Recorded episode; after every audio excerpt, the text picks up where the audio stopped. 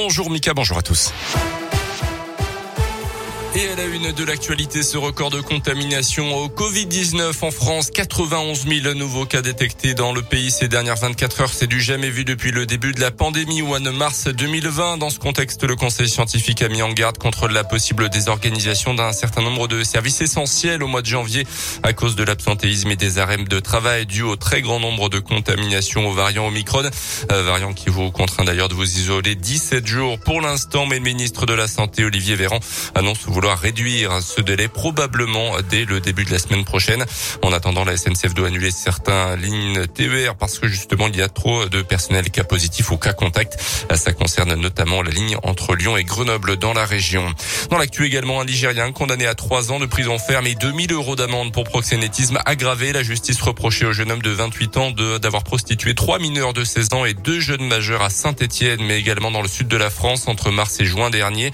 Au moment de cette interpellation, le 15 novembre, les enquêteurs avaient saisi plus de 2500 euros en espèces, des documents attestant de nombreux transferts de dépôts de fonds et une garde-robe avec des vêtements de luxe dont la valeur marchande a été estimée à près de 7000 euros.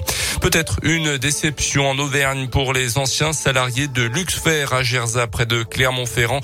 À l'arrêt depuis 2019, cette usine, les employés se battent pour que la société rouvre ses portes, mais le seul repreneur potentiel aurait finalement jeté l'éponge ces derniers jours. Selon la montagne, le président de la région Auvergne-Rhône-Alpes, Laurent Wauquiez, promettait fin, euh, fin novembre euh, de dévoiler les contours de ce projet avant la fin de l'année, justement. La région pointe du doigt l'absence de positionnement clair de la part de la métropole de Clermont. Pas de double ration de bûches pour les joueurs de la SM. Les rugbymen français n'ont plus de vacances de Noël depuis quelques années. Euh, mais le, car le championnat ne fait pas relâche. Cette année, par exemple, les Auvergnats joueront euh, le dimanche 26 décembre à Brive. Deux entraînements seulement étaient prévus mardi et mercredi. Et depuis, les joueurs euh, sont en famille tout en sachant très bien qu'ils ne doivent pas faire n'importe quoi, Tiffaine Coulon. C'est pas maintenant qu'il faut faire les andouilles. Résumé ton début de semaine, l'entraîneur adjoint de l'ASM Xavier Sadourny, car avec une mise en place dimanche matin et un derby à Brive dans la foulée, le moindre écart risque de se payer très cher.